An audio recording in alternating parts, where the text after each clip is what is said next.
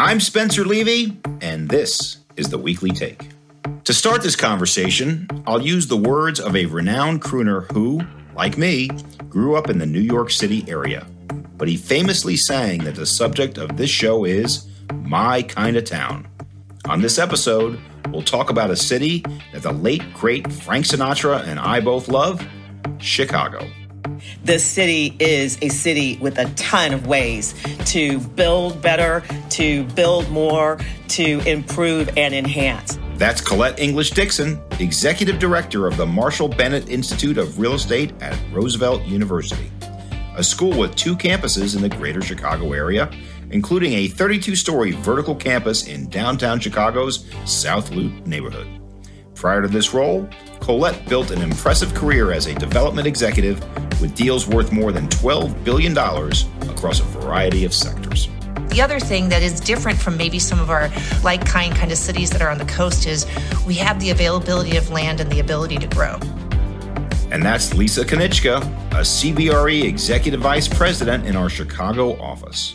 Lisa has been at CBRE for nearly 35 years, handling transaction based real estate services for corporate clients across the globe.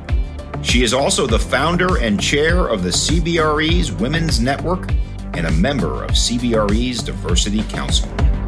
From the Loop to the shore of Lake Michigan and beyond, we'll cover all that this proud Midwestern metropolis has to offer, as well as what the doubters are saying about its challenges. Coming up, the second city, the Windy City, my kind of town. That's right now on the Weekly Take. Welcome to the weekly take, and we're talking Chicago here today, the city, the real estate, not the band. And so, to begin our episode, let's start with this simple question Why Chicago? It's fair to say there are a lot of people that uh, have been down on Chicago, but there's a lot of positives that people don't see, not necessarily on the surface. And I'd like to know why Chicago. So, Colette, start with you. Why not Chicago? I mean, Chicago is the third to fourth largest city in the country. It has an incredibly talented workforce. It has proximity to the largest body of fresh water in the world. It has a diversity of economic sectors. It is a beautiful day, even in the winter. Um, we've got a great basketball team. And from an economic perspective, the ability to come here for talent, companies need talent, especially right now. And coming here with both the educational institutions, the attraction to other Big Ten institutions, and just the lifestyle makes it a hotbed of you know talent for people to have working for their companies. Why Chicago? Why not Chicago? It's a perfect place. Lisa, would love your point of view on what you tell your clients about investing and occupying in Chicago. I agree with everything that Colette just said, and particularly when you think about just the diversity of our city. Our city is built on the shoulders of all of these amazing ethnic groups. We have got amazing food, restaurants, neighborhoods that are all driven by the immigrants that came to our country many, many years ago. And I think that that makes Chicago just really an, a very interesting place to be and place to live the culture, the museums, the lakefront, the parks, all of the different pieces that make it a wonderful place to live. And what does that do? That brings you back to the labor as to why do people want to live here? Then why do people want to work here? Um, but I think I'd add to what Colette mentioned about really the diversity of our economy. And I'd say, you know, there are two other things when you think about it from a real estate perspective. There's just an amazing public transit and sort of commutation system that comes into play for Chicago. But the other thing that is different from maybe some of our like kind kind of cities that are on the coast is we have the availability of land and the ability to grow.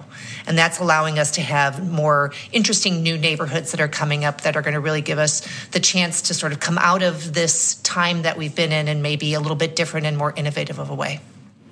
But I also want to say, just as a note, while she's talking about new neighborhoods, Spencer, I think that cannot be an understated part of what's going on in the city that really adds an element of excitement. It's the ability to invest in areas that have been disinvested and create new opportunities. This city is a city with a ton of ways to build better, to build more, to improve and enhance. And I think that that's a really unique set of of um, opportunities for the industry and business in general.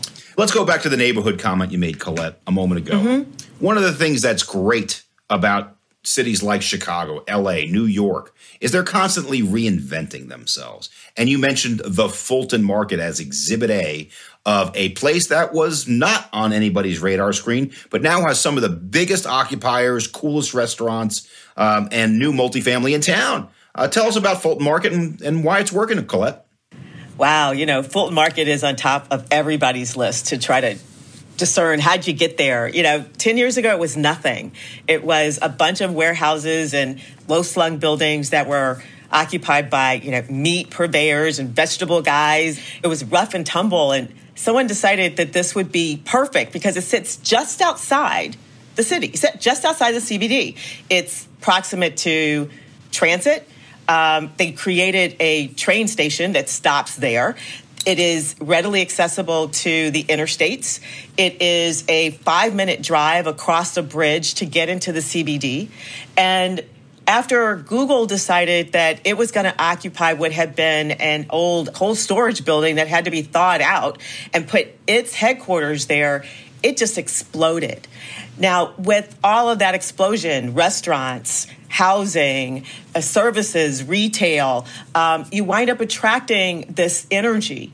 And it is totally where everybody wants to be right now, or they want to try to recreate it somewhere else. So it has created a new model for us in Chicago on how to like create new sub new new communities and you know new neighborhoods and new submarkets. It's amazing everything that Colette said is a really wonderful sort of synopsis of Fulton Market. But when you think about, particularly over the last 24 months, why occupiers are making decisions about where they're going to occupy a space, and we're seeing a lot of focus in the Fulton Market area versus you know as much of an intensity around the central business district and a lot of that has to do with that fulton market is more of a 24-7 neighborhood not unlike sort of the growth that we saw over the last 10 or 15 years in river north which is also a 24-7 more mixed use type of environment we're seeing that push westward into fulton market. It's lower density and i think a lot of people look, look at wanting to have a little bit more light and air in times like this. If you're going to come to the office you want it to be you know we talk about magnetizing the office and bringing people back into the office environment because it's going to provide them with value and so high high levels of amenities high levels of mixed use properties lower density and also having things to do beyond what's inside the office really makes a difference and that certainly is one of the challenges that the central business district is going to have to continue to work on which is really it's more of a nine to five environment. It isn't as broad of a mixed use. Well, it's more than just Fulton Market. There are a lot of great emerging neighborhoods uh, within the city. Lisa, why don't you dig a little bit deeper I will mention there are a couple of other, you know, new neighborhoods that are on the horizon for Chicago, and this is that lack of that that we have no lack of land, right? So we have the ability to continue to expand. Certainly, one of those where there's a more of a 24/7 environment would be Lincoln Yards, which is up on the north side in Lincoln Park, um, which would be another place where there's the opportunity to have that body of water with the river kind of running through Lincoln Yards. Certainly, the 78, which is down on the south side also right along the river, close to a lot of um, potential educational complexes, and really could be another really great area of new development. So, what we're seeing is that while we've got the density of the central business district, all of those less dense and a little bit more mixed use type of environments are becoming pretty attractive. Let's talk about the city for a moment. On a prior show, uh, we had one of our clients who owns quite a bit in downtown Chicago spending hundreds of millions of dollars to convert those buildings not into something other than office, but to hyper amenitize them, make them more live, work, play in the same place. So, uh, Colette, what do you say to people that, that have a concentration in CBD Chicago? They really do need to look at how they can best differentiate themselves in what is a very, very competitive space. Um, in an interesting conversation with some of the um, other developers who are building out the western edge of the loop right now, talking about how they're competing for tenants there is becoming a distinct split between the Uber A's and everybody else.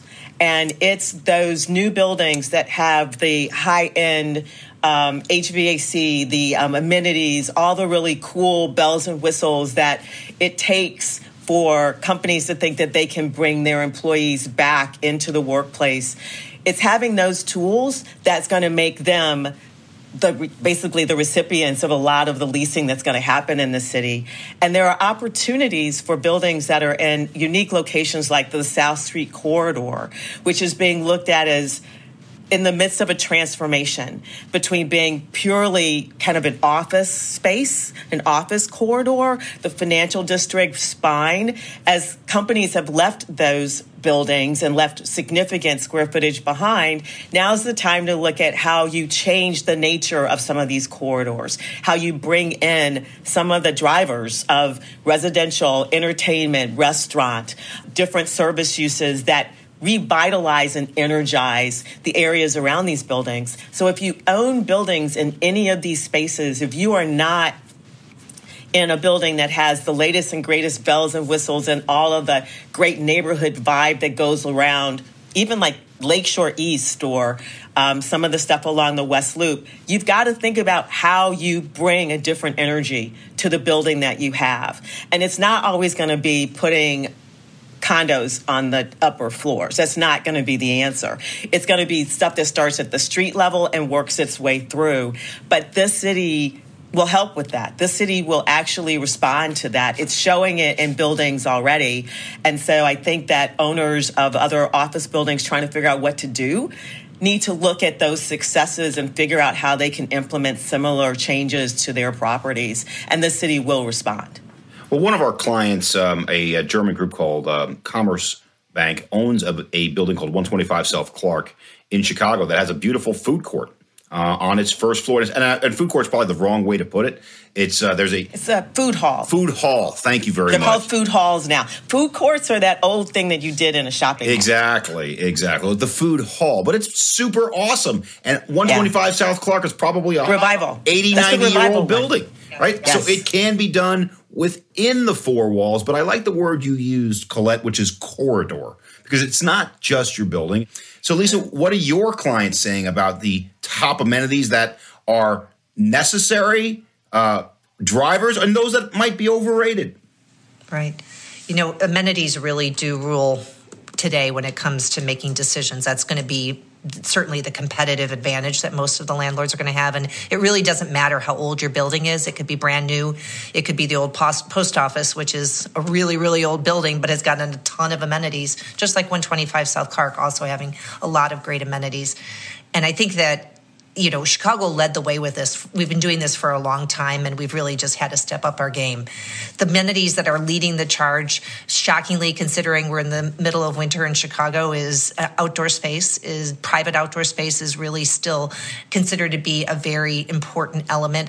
There are a lot of really creative amenities that we're seeing some landlords come forward with. Certainly, um, co-working um, and having some level of flexibility as a element of the amenities offered within the building. Obviously, not for free. Those are certainly something you have to pay for. But certainly having that ability to flex within your building on an interim basis is important. But I think there are other things that are focused around wellness.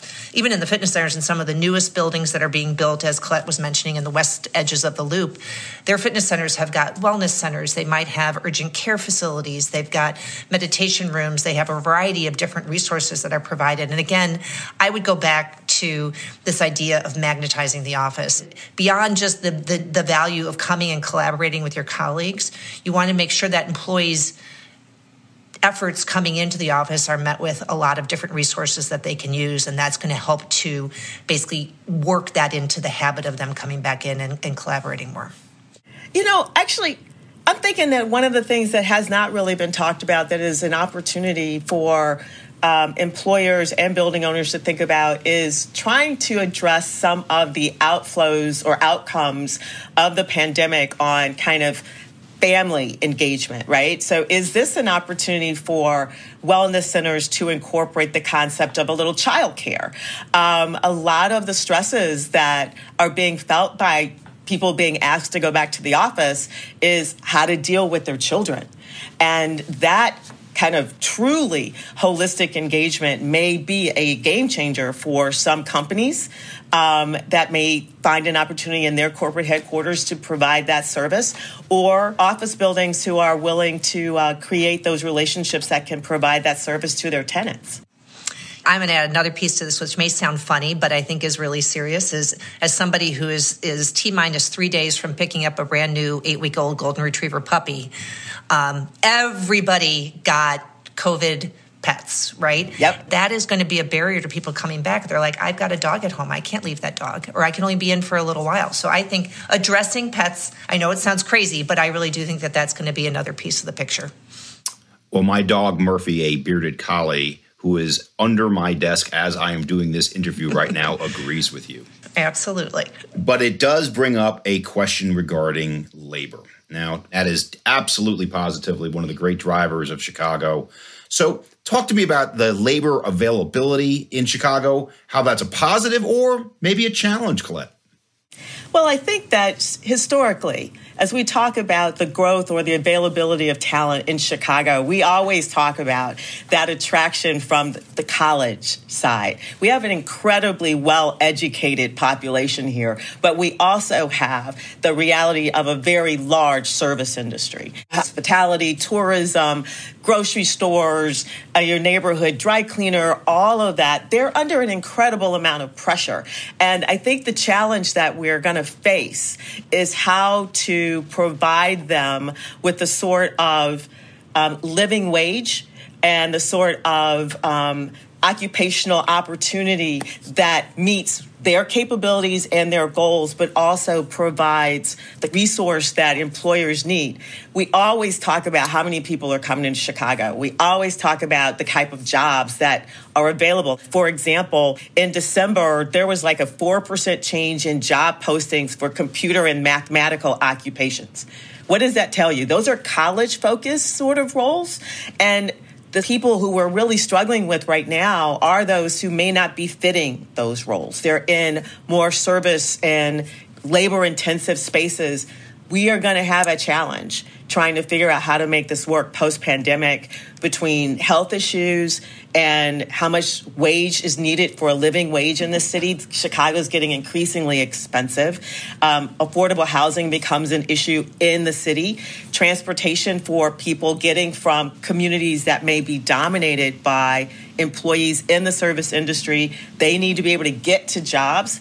We need to work on transportation and infrastructure resources for them. There's a lot that has to be improved upon, but yet it's not for lack of people and it's not for lack of probably opportunity. We've got to figure out how to match these up better and how we can actually bridge the gaps that have been exacerbated by the outcome of the pandemic. We've got to figure out how to make all these pieces fit for a truly um, equitable work environment and for a stronger and resilient labor pool. Well, the subject of affordable housing has been discussed at some length on this show. Uh, the one subject we haven't talked about enough, but I think it does touch on what you were saying, Colette, is infrastructure.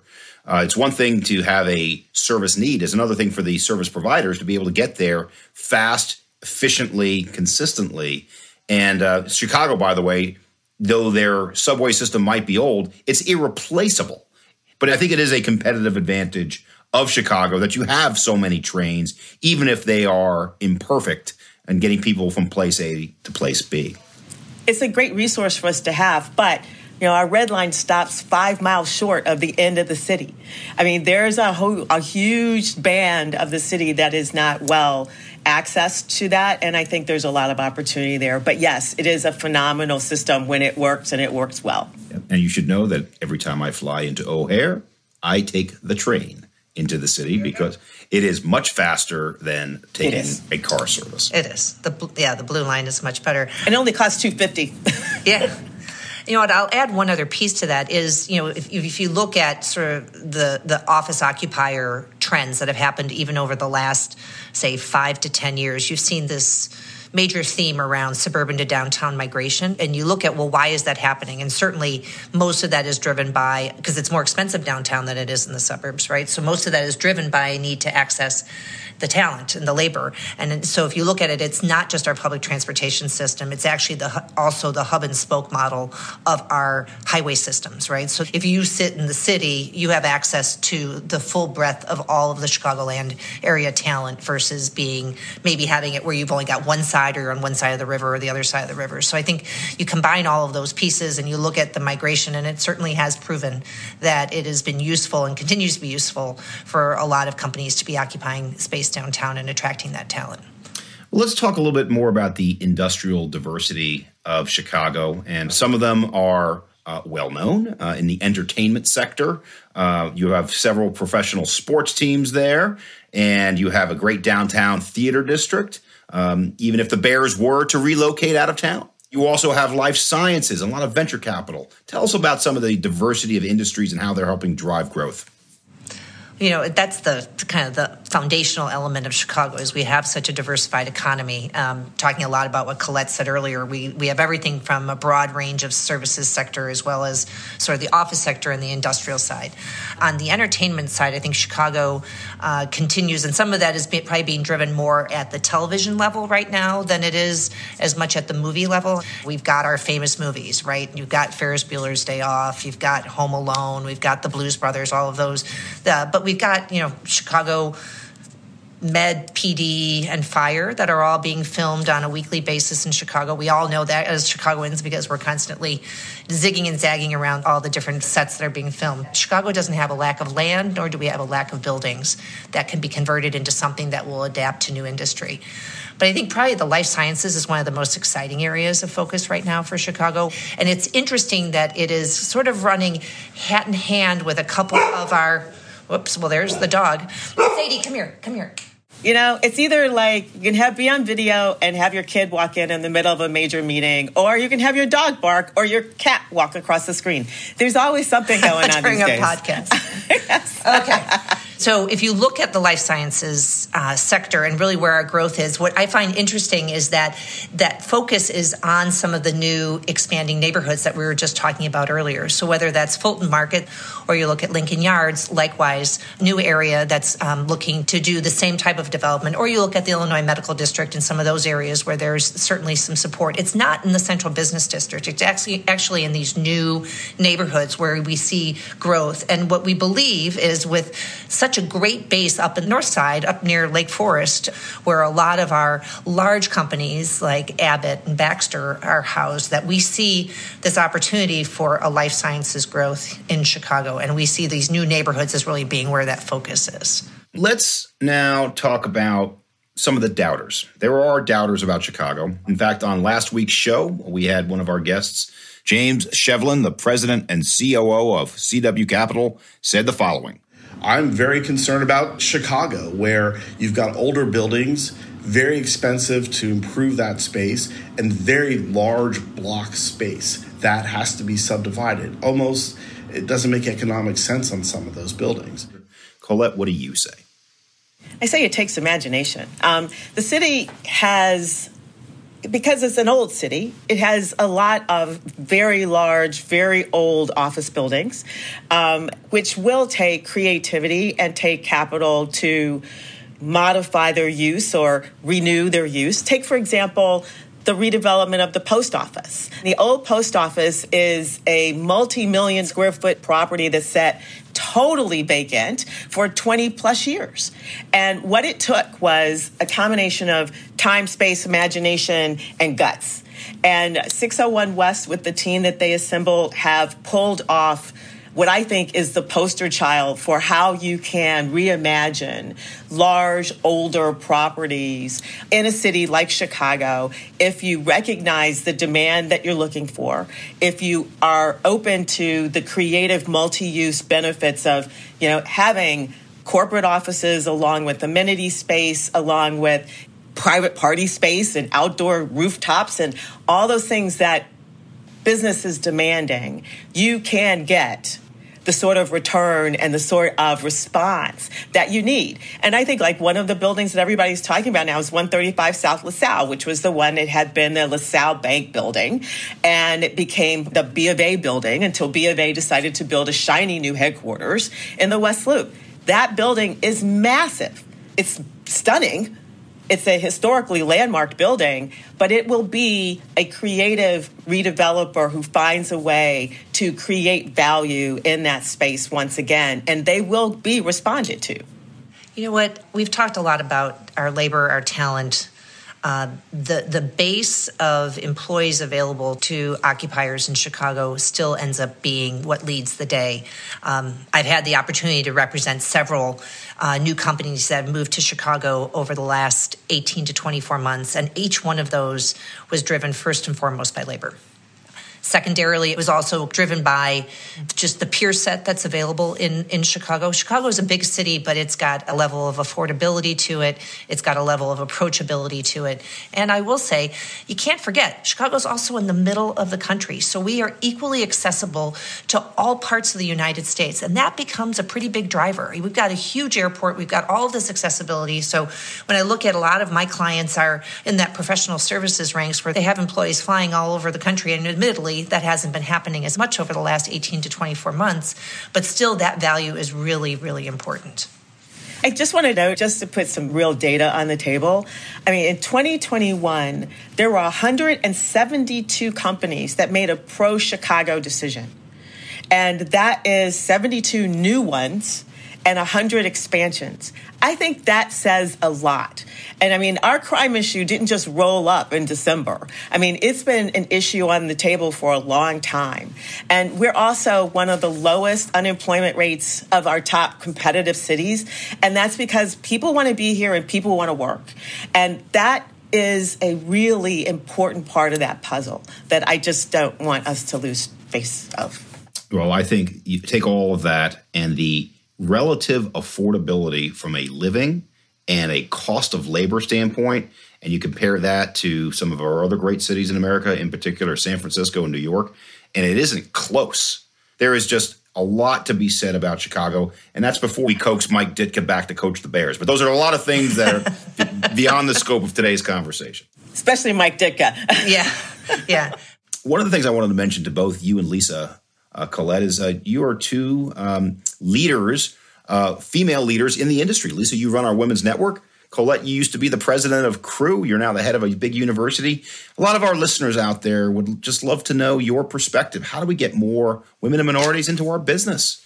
So, um, Colette, maybe we'll start with you, and then Lisa, I'd like your perspective. Wow, you know, this has been the discussion for decades at this point, right? And I think it's all about intentionality of this industry to provide both awareness and access to opportunities. Running this real estate institute at Roosevelt, and Roosevelt is a very diverse urban city focused in a history of social justice and social equity. One of the things that I look at is the lack of awareness of this industry amongst we have a very interesting demographic that dominates this industry, and it's because it's driven by money. And when you don't have access to that capital, it's definitely a barrier. So we as an industry need to look at intentionally creating an outreach to young people so they know what the opportunities are and then help them find access to prepare for those opportunities. And then once they're prepared for them, to help them be successful by not just bringing them in the door and having them flounder, but to recognize that this diversity will require intentional engagement on an ongoing basis for people of color women, um, people from other diverse engagements, um, so they can find a place in this industry and be successful. And I just marvel at the challenges we seem to have with that model because it doesn't seem to be that hard to me. Um, and it doesn't seem like it's rocket science to figure that out because, oh, by the way, this is not a rocket science industry. Um, that we have not been able to do better when we've been talking about diversity in this industry for my entire career. Lisa, what do you think? No, I agree. I think that it starts with this core fundamental of diversity of thought leads to brilliant ideas, right? So if you don't have a diverse group of people around the table, how will you ever get to those brilliant ideas? And so when I think about it, I appreciate everything Colette said because that really starts the conversation about how to get people into the industry. But I think there's this other piece that is so important is that we've spent so much time over the length of my career and the, the almost 22 years I've been running the Women's Network at CB, just trying to get a woman into a role, a diverse person into a role. And time and time again, I think the studies prove that it is very difficult for a person to be successful is the only diverse person at the table. Absolutely. You need a group of people at the table. You need a group of diverse people at the table. And I'll look at CBRE as a great example of that. You know, at the beginning, we were getting a woman into a role, and it was so hard for her to really achieve and succeed in that role, whether it was a stretch role or not. But once we got a few women and a few diverse people around the table, it was just absolute sort of perfect movement forward because there was enough support for there to be success. So I look at it as two ways. One is I know we have to walk before we run, which means we have to get people into those roles, but then we have to move. It's not just a check the box. This is about getting amazing talent and diverse thought to get to those brilliant ideas. And that means a lot of people with a lot of diverse backgrounds are really important. So I know it for CBR, our focus is really developing our women, increasing their networks, and increasing their profile because the key is you've got to know who's on the bench. And unfortunately, leaders not all the time at many companies think about their bench as diversely as they should. So if we can get more diversity on the bench, we're going to get more people into those roles and then move the ball forward. Agreed with all that. And um, we have a long, long way to go. But I think that if there is any silver lining to the terrible COVID crisis we've gone through and some of the social uh, unrest we saw in the summer of 2020, I think that this has now moved way up on the agenda, that people are really focused on it. And hopefully that will show up with tangible results uh, for uh, people at all different levels within our business. Spencer, I'm just going to add one thing to that, though, as I will say that, you know, the pandemic is said in some in some studies to have set back the gender equality movement by 20 years. Two years sets it back by 20 years because so many women had to make decisions about their families. It's the same deal, whether it's about a diverse candidate or about a woman. The focus is there, but the issue got bigger during the last 24 months. So that's the part we really have to focus on as well. I agree. Absolutely important. Well, Collete and Lisa, let's fast forward three or four years in Chicago, looking back. Uh, what are we going to see? What do you think is going to be the changes to Chicago, uh, positive or negative, in the next three to four years? Collete. Oh, wow. I mean, I could get into all sorts of things. I think we'll have a different mayor. Um, I don't know that that's a popular comment, but I do think that's very likely. I can't envision who that's going to be, but I do think that is likely to be the case. And with that will come a whole different level of expectations and probably disappointments on how you can actually move the needle on some of our more challenging issues. But I think we will find that the CBD will begin to evolve from its historical, very office focused engagement to being something much more diverse in how our various corridors are engaged with different industries, different uses. And I think that will give a different vitality as a rebound from what we currently see as a very, very quiet CBD as we're kind of getting through the pandemic. I think we'll see some great successes from the expansion of O'Hare. I think we'll start to feel some of the benefits of the other infrastructure investment that has been pledged as a result of the Build Better bill that has delivered a significant amount of money to the city. I think what we will benefit from there will be wonderful. But I think we're still going to be struggling with some of the issues around um, economic inequity in our neighborhoods. These are not easy fixes because they didn't happen quickly. They won't be changed quickly. But what I hope we'll see is a continued determined effort to right those issues um, and find pathways to enhance the quality of life, education, and economic viability of our neighborhoods, which will contribute to the strength and the vitality of our city as a whole. That's my vision. I'm probably three to four, maybe five years out, but um, that's what I hope we'll see. I agree with what Collete said around what I hope for our city as a whole. So maybe I'll spend a little time focused on what I, I, hope for on the on the real estate side of things for Chicago. I see that there'll be continued growth in Fulton Market, but I think that at least one of these other neighborhoods, whether it be Lincoln Yards or the 78, is going to take off. Some part of it is going to start to go in the next, um, let's say, five years, knowing it takes 24 to 36 months to build a building in Chicago. And I think that it's going to be driven by the pendulum kind of swinging back, right? The pendulum of how you work has swung all the way to the edge, right? Everybody wants to work from home. Everybody's comfortable being in a remote environment. And I do believe that as the pandemic becomes endemic or starts to recede from being a, a, in crisis, that pendulum is going to swing back. And then what's going to happen is, is there's going to be a focus, though, on making opportunities for occupancy proximate to where people live so that it makes it part of their life versus a place that they go. And so I do believe that we will see some additional development start to expand further out. What happens within the more central business district, I think I'll borrow Collete's word, really boils down to creativity. I give 601 West a lot of credit for what they were able to envision along with the Telos organization at the post office. They hit it out of the park, and I think it's a great example of what can continue to happen. I think 125 South Clark is another great example of taking an old asset and completely revisioning it. So I think that that's going to take a little more time because you got to pull the creativity together and then do all the work. So that may take three, four, five years, but I think that that's going to be probably the next step after that. So, on behalf of the Weekly Take, I first want to thank Collete English Dixon, Executive Director of the Marshall Bennett Institute of Real Estate at Roosevelt University. And I'm proud to say a longtime friend of mine, former president of CREW, just one of the great leaders of our industry. Colette, thanks for joining. Thanks, Spencer. It's been a blast. And then I want to thank another great friend of mine, Lisa Konieczka, one of the leading leasing experts in Chicago and beyond, the head of CBRE's Women's Network for so many years, uh, and just a terrific professional and expert on the Chicago market. Lisa, thank you so much for joining the show. Thank you so much for having me. It's really been so much fun to see you guys and talk to you today.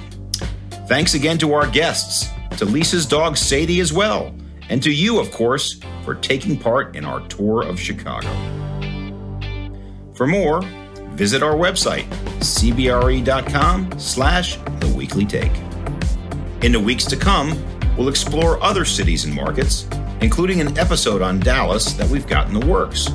And in the spirit of the Super Bowl, coming up in a matter of weeks, we'll be talking football and commercial real estate with the Chief of Staff of the LA Chargers. As we get set for the kickoff of those programs and more, we hope you'll share this one as well as subscribe, rate, and review us wherever you listen. Thanks again for joining us. I'm Spencer Levy. Be smart, be safe, be well.